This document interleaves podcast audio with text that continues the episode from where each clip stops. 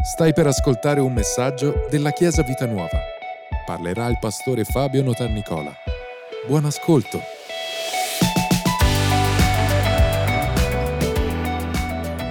Questa mattina il titolo del messaggio è molto particolare ed è questo. Ecco perché oggi riceverò il mio miracolo. Dillo a qualcuno vicino a te. Ecco perché oggi riceverò il mio miracolo. È inutile che mi guardi così perché io oggi riceverò il mio miracolo è quello di cui ho bisogno e lo ricevo.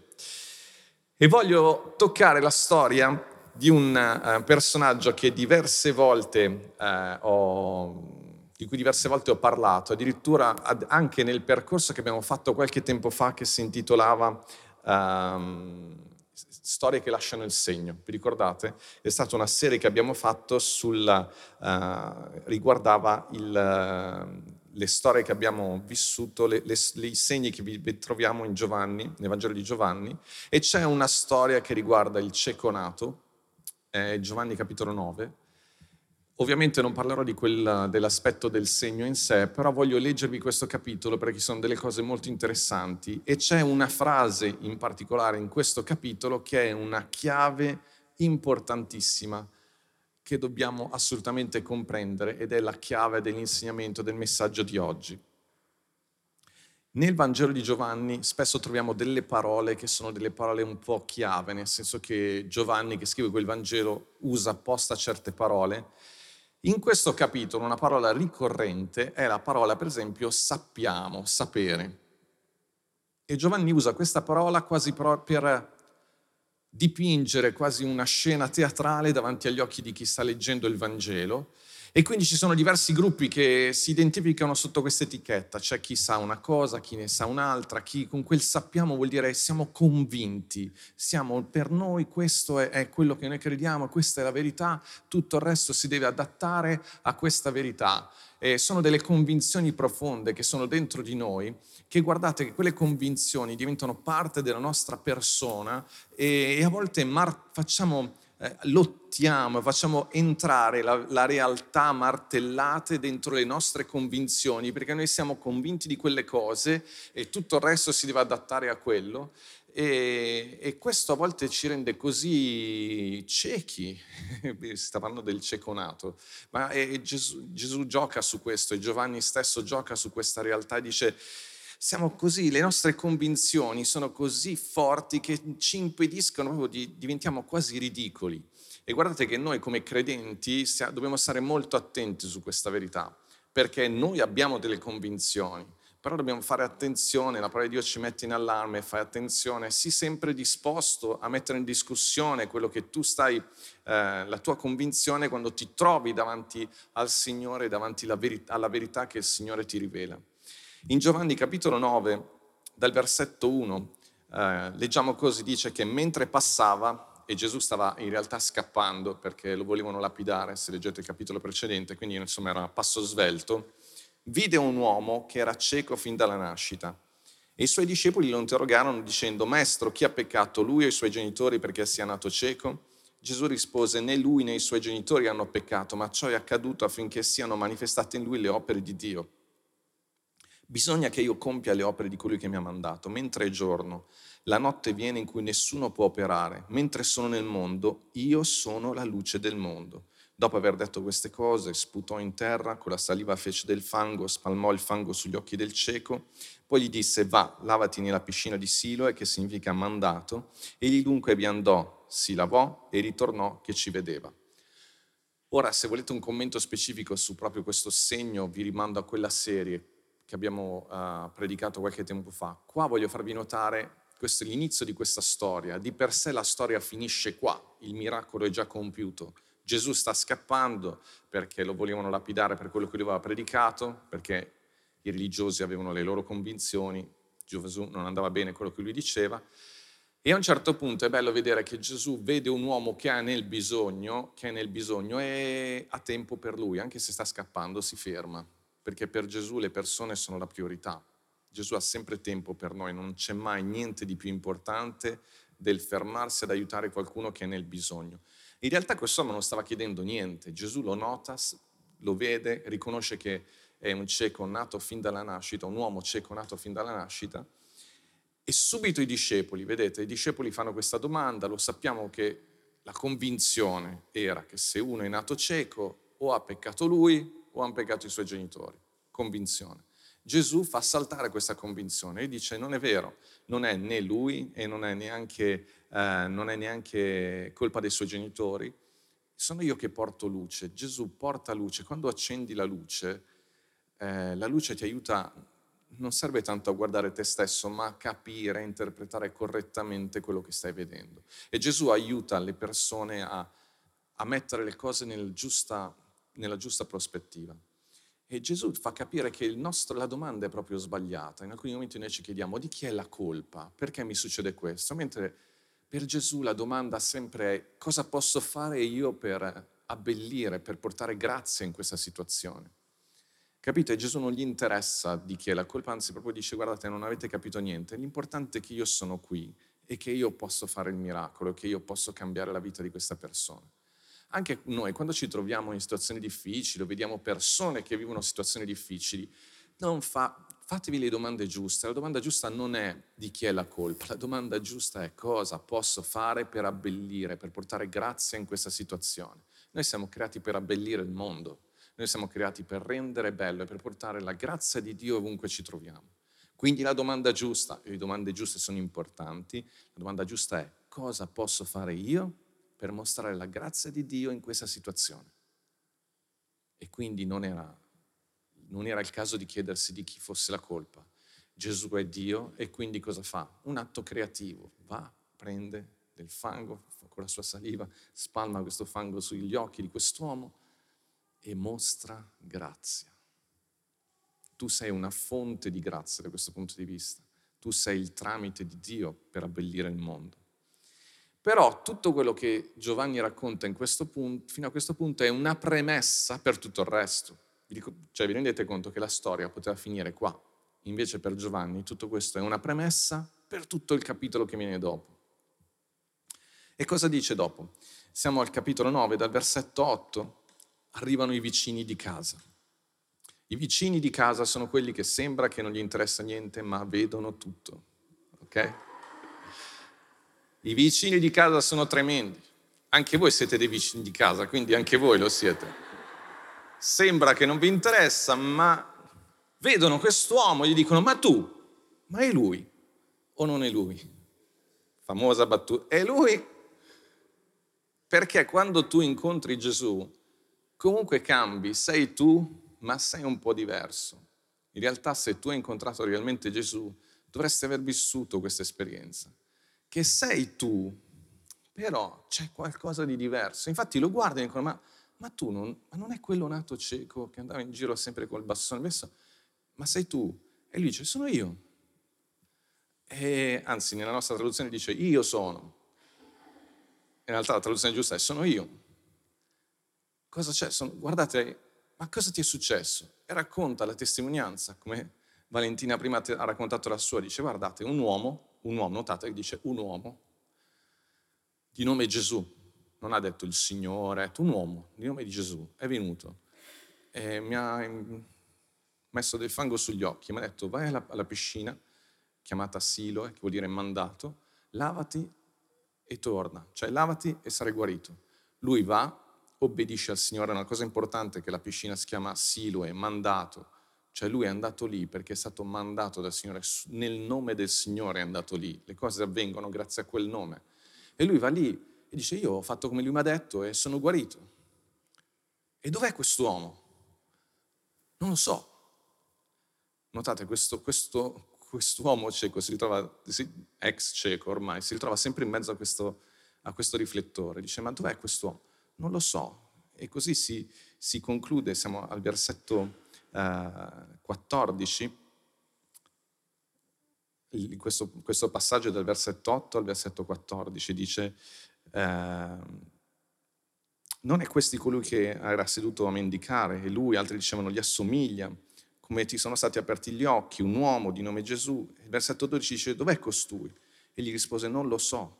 Allora condussero dai farisei colui che prima era stato cieco Ora era sabato quando Gesù fece del fango e gli aperse gli occhi. Questo è un indizio importante. E di sabato non si poteva lavorare e quindi neanche Gesù avrebbe potuto prendere della terra e fare, non potevi neanche guarire un malato dal punto di vista dei religiosi. Quindi i vicini di casa lo denunciano, state attenti, e lo portano da Gesù, e lo portano, scusate, da, dai farisei, perché loro sono gli esperti.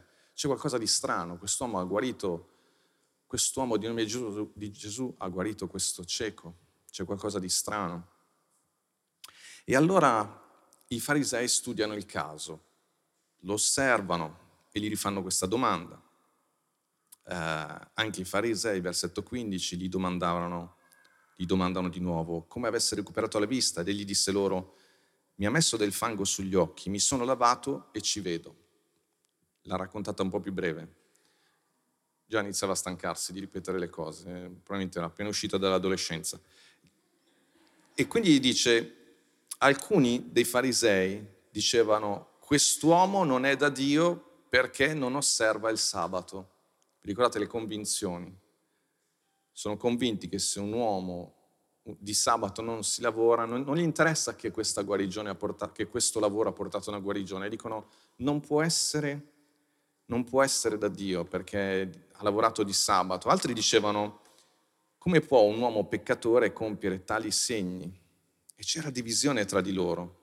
Chiesero dunque di nuovo al cieco, tu che dici di lui che per il fatto che ti ha aperto gli occhi? Ed egli disse, è un profeta. E guardate che all'inizio aveva detto un uomo. Adesso lui, sapete, inizia a ragionare. Beh, un, almeno un profeta.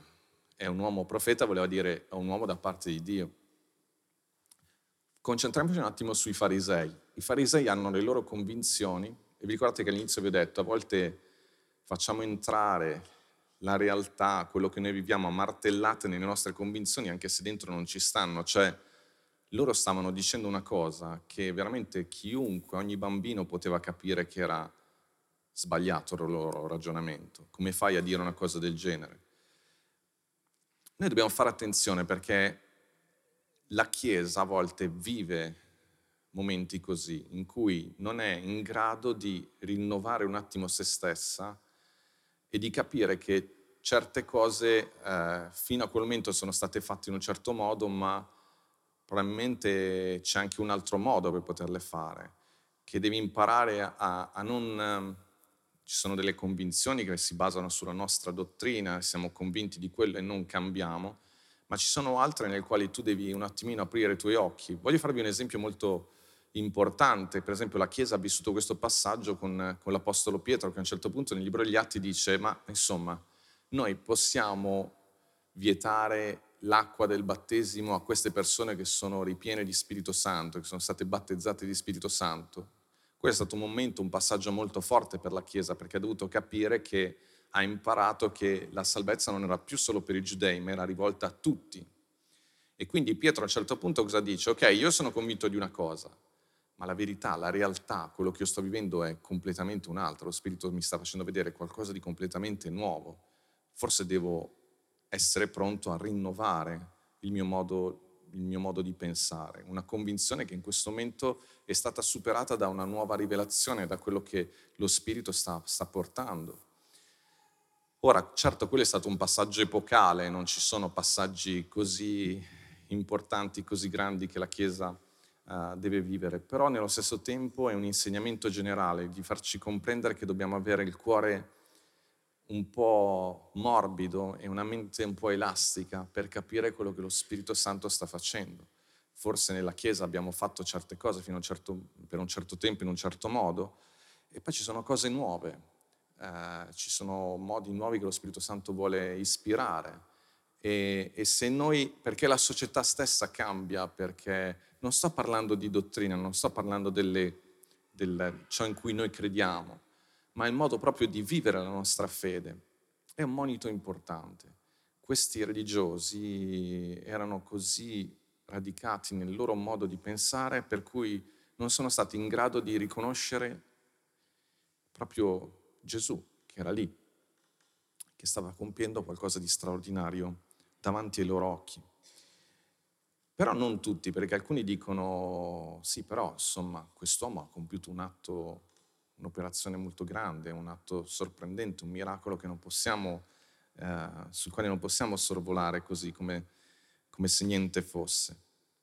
Versetto 18 dice, ma i giudei non credettero di lui che egli fosse stato cieco e avesse riacquistato la vista, finché ebbero chiamato i genitori di colui che aveva riacquistato la vista.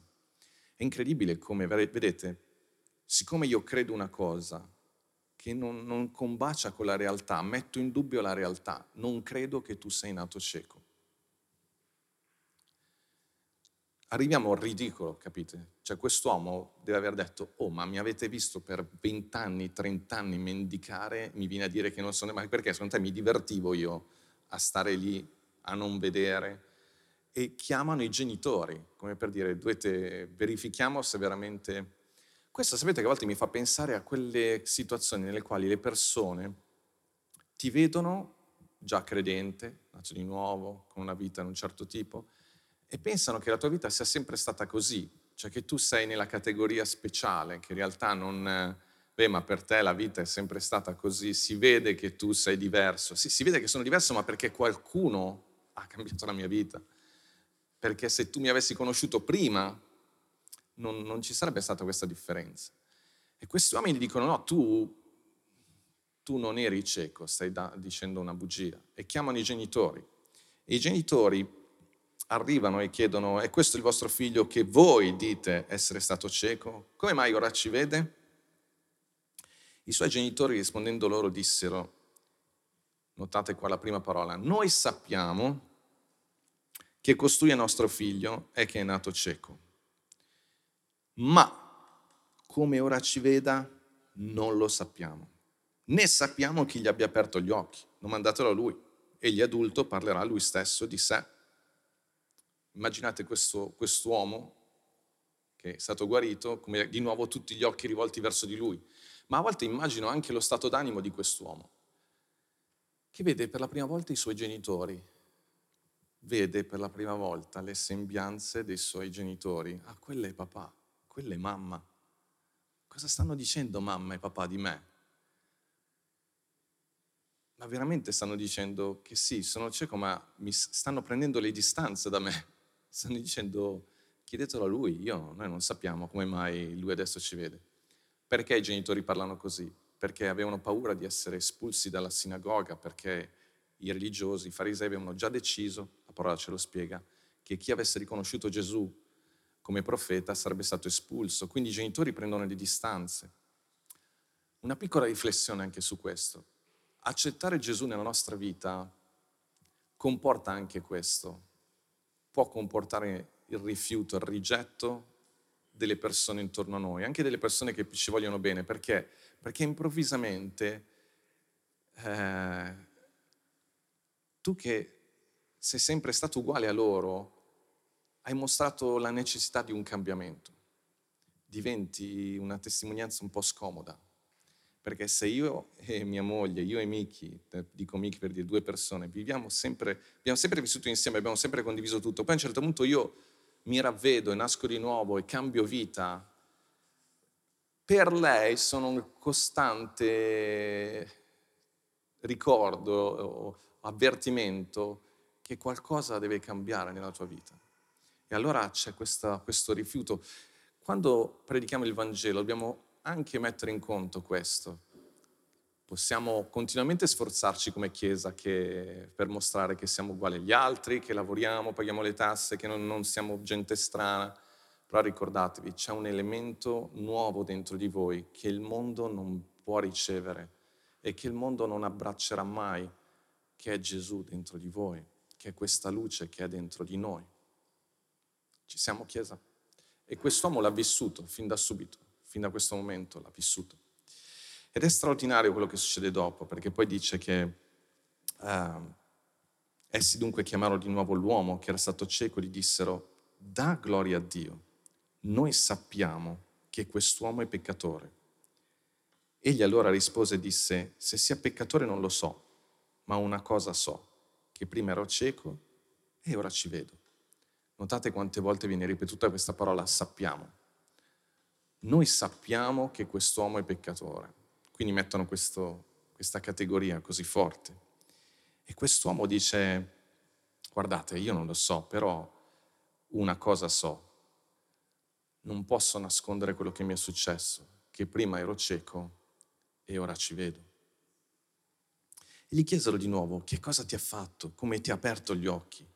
E gli rispose, io ve l'ho già detto e voi non avete ascoltato. Perché volete udirlo di nuovo? Volete forse diventare anche voi suoi discepoli? Essi perciò li ingiuriarono e dissero, tu sei suo discepolo, ma noi siamo discepoli di Mosè. Noi sappiamo che Dio ha parlato a Mosè, ma quanto a costui non sappiamo da dove venga.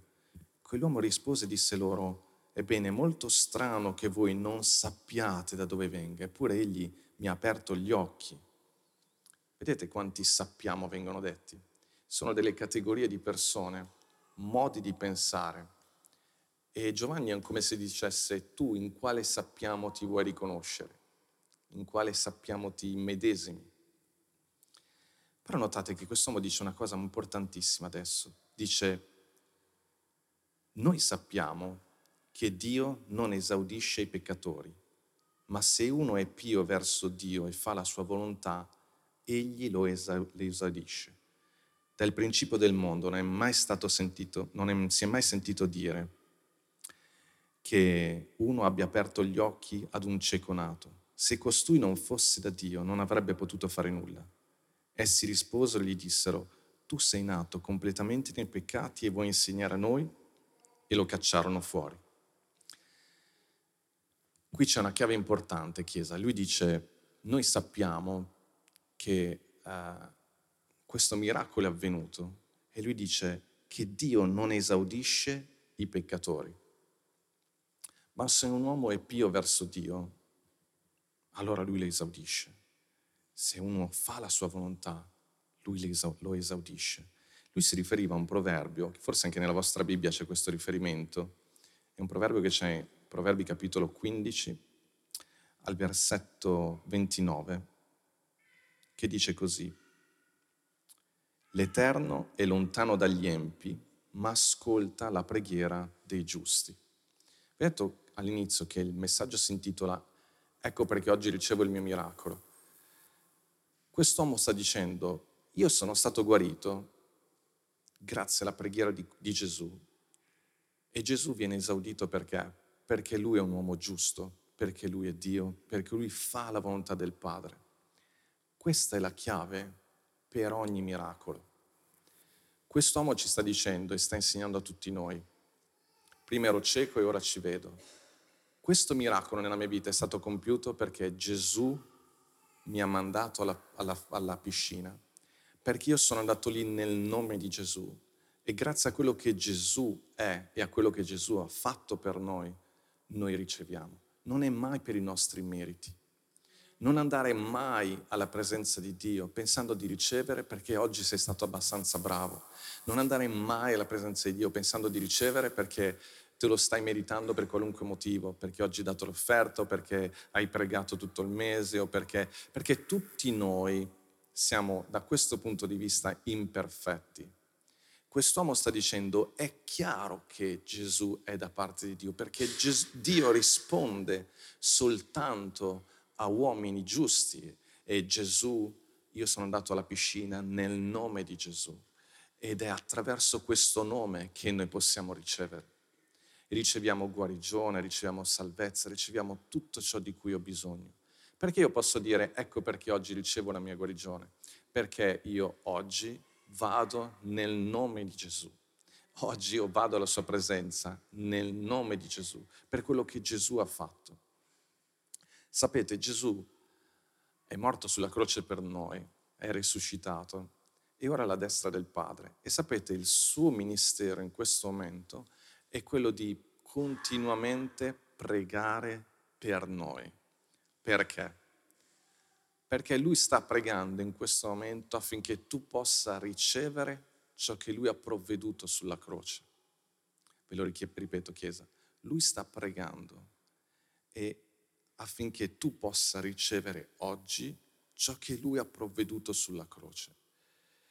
C'è un predicatore che dice che Gesù ha dato la sua vita due volte per noi una volta l'ha data sulla croce e una volta la sta dando ora perché lui sta vivendo per intercedere per noi. per pregare per noi. Io perché oggi ricevo il mio miracolo? Non solo perché Gesù è morto sulla croce per me, ma perché mentre vado al Signore, mentre mi avvicino a Lui, Gesù stesso sta pregando in questo momento. Non è per la mia preghiera che ricevo, ma per la preghiera di Gesù. Non è per i miei meriti, ma per i meriti di Gesù, per quello che Gesù ha compiuto sulla croce. Il nemico cercherà sempre di metterti davanti tutti i motivi per cui tu non potrai ricevere. Ogni volta che ti viene in mente questo pensiero, tu devi immediatamente dire è vero, è così, io non posso ricevere oggi per i miei meriti, come non ho mai ricevuto nulla per i miei meriti. Infatti io oggi ricevo perché Gesù mi ha mandato nel suo nome alla presenza del Padre per ricevere per i suoi meriti. Chiesa, è chiaro quello che vi sto dicendo? È straordinario questa chiave. Dovete, è una chiave importantissima per l'eternità, sempre, costantemente. Noi sappiamo che Dio non esaudisce i peccatori. E questa potrebbe essere una cattiva notizia perché sappiamo di essere peccatori. Lo so che tecnicamente siamo in Cristo Gesù, siamo la giustizia di Dio, però sto dicendo tutti noi siamo imperfetti, tutti noi abbiamo un motivo per, per uh, escluderci dalla piena benedizione ma il punto è che non si sta parlando di te, si sta parlando di quello che Gesù ha fatto per te. E infatti dice, noi sappiamo che Dio non esaudisce i peccatori, ma se uno è pio verso Dio e fa la sua volontà, lo esaudisce. Tu oggi ricevi il tuo miracolo perché Dio sta esaudendo la preghiera di Gesù. Tu oggi ricevi il tuo miracolo perché Gesù ha completamente adempiuto la volontà del Padre e Lui sta pregando per te che tu oggi possa ricevere. Alleluia.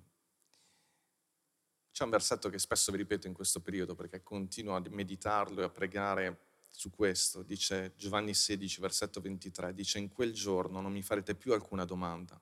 In verità, in verità vi dico che tutto ciò che domanderete al Padre nel mio nome, egli ve lo darà. Finora non avete chiesto nulla nel mio nome. Chiedete e riceverete affinché la vostra gioia sia completa. È importante ricordarsi sempre che noi andiamo alla piscina di Siloe, che significa mandato. Cioè io sto andando alla presenza del Padre e sono stato mandato da Gesù.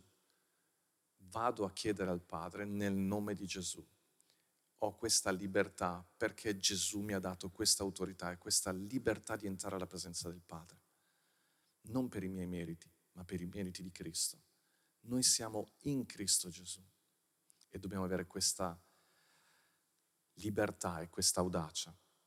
Ogni volta che ci blocchiamo perché uh, ci vengono in mente un sacco di motivi per cui non dovremmo, non, non meritiamo di ricevere, perché siamo troppo consapevoli della nostra umanità e poco consapevoli della presenza di Gesù e di quello che Gesù ha fatto. Per questo è importante tenere i nostri occhi su Gesù, attenzione su Gesù. Dice dal principio del mondo non si è mai sentito dire che uno abbia aperto gli occhi ad un cieco nato. Se costui non fosse da Dio, non avrebbe potuto fare nulla.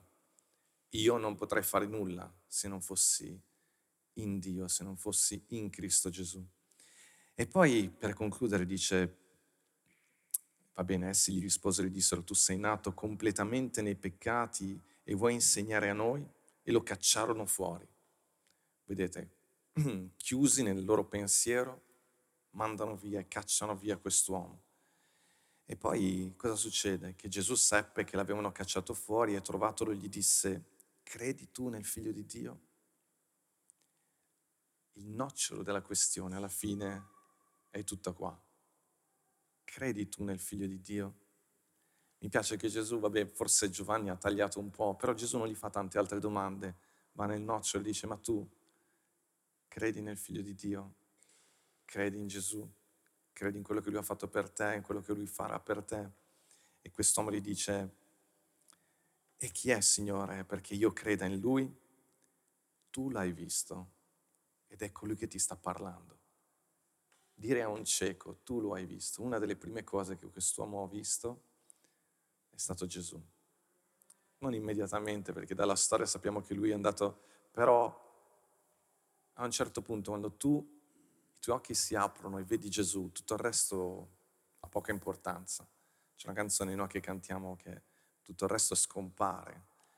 E tu, tutte, le, tutte le cattiverie, tutte le cose brutte, tutte le meschinità, tutte le falsità anche dette. Mi piacerebbe proprio che in questo momento, come se fosse un film, sapete quei tipi di film che sono costruiti in modo tale che alla fine c'è, ti fanno rivedere tutte le immagini principali della storia. In questo momento dovresti vedere, il regista ti farebbe rivedere lui lì seduto a mendicare, Gesù che si avvicina e lo guarisce, lui che cioè che gli dice di andare alla piscina, lui che va alla piscina, viene guarito, torna indietro, lui che viene insultato, lui che viene deriso, i genitori che prendono le distanze da lui, lui che cerca di, di giustificare quello che è avvenuto, lui che viene buttato fuori e Gesù che lo va a incontrare. Chissà, forse in tanti momenti questa storia lui avrebbe, può aver pensato, ma forse mi conveniva rimanere cieco, forse rimarrò da solo, forse perché insomma non aveva neanche capito chi fosse stato a guarirlo. Ma poi Gesù lo incontra e dice, ma tu credi nel figlio di Dio? E lui dice, chi è Signore perché io ci creda? Tu lo hai visto, tu lo stai vedendo. E lui dice le parole più importanti della nostra vita. Io credo, Signore, e l'adorò. Io credo. Io credo. C'è una canzone di Nico che amo tantissimo, che nel ritornello ci sono mille parole nelle, nelle strofe, ma il ritornello dice la cosa più importante del, della nostra vita spirituale. Io credo. Che non vuol dire che sai tutto, che non vuol dire che sai già come andrà a finire tutta quanta la tua vita, ma dice io, io credo, io mi fido. Io credo, Signore, e l'adorò. E Gesù disse, io sono venuto in questo mondo per fare un giudizio affinché quelli che non vedano vedano e quelli che vedono diventano ciechi. E quelli dei farisei che erano con lui sentito queste cose gli dissero, siamo ciechi anche noi? Gesù rispose loro, se foste ciechi non avreste alcun peccato, ma siccome dite noi vediamo, perciò il vostro peccato rimane. La differenza è tutta qua. Gesù è venuto, è luce in questo mondo. Sei pronto a ricevere, sei pronto a, a credere che è per quello che lui ha fatto che hai libero accesso alla presenza del Padre e che puoi ricevere ogni cosa da lui, solo per quello che Gesù ha fatto. Seconda Timoteo 1, versetto 8 e 9, possiamo intanto prepararci.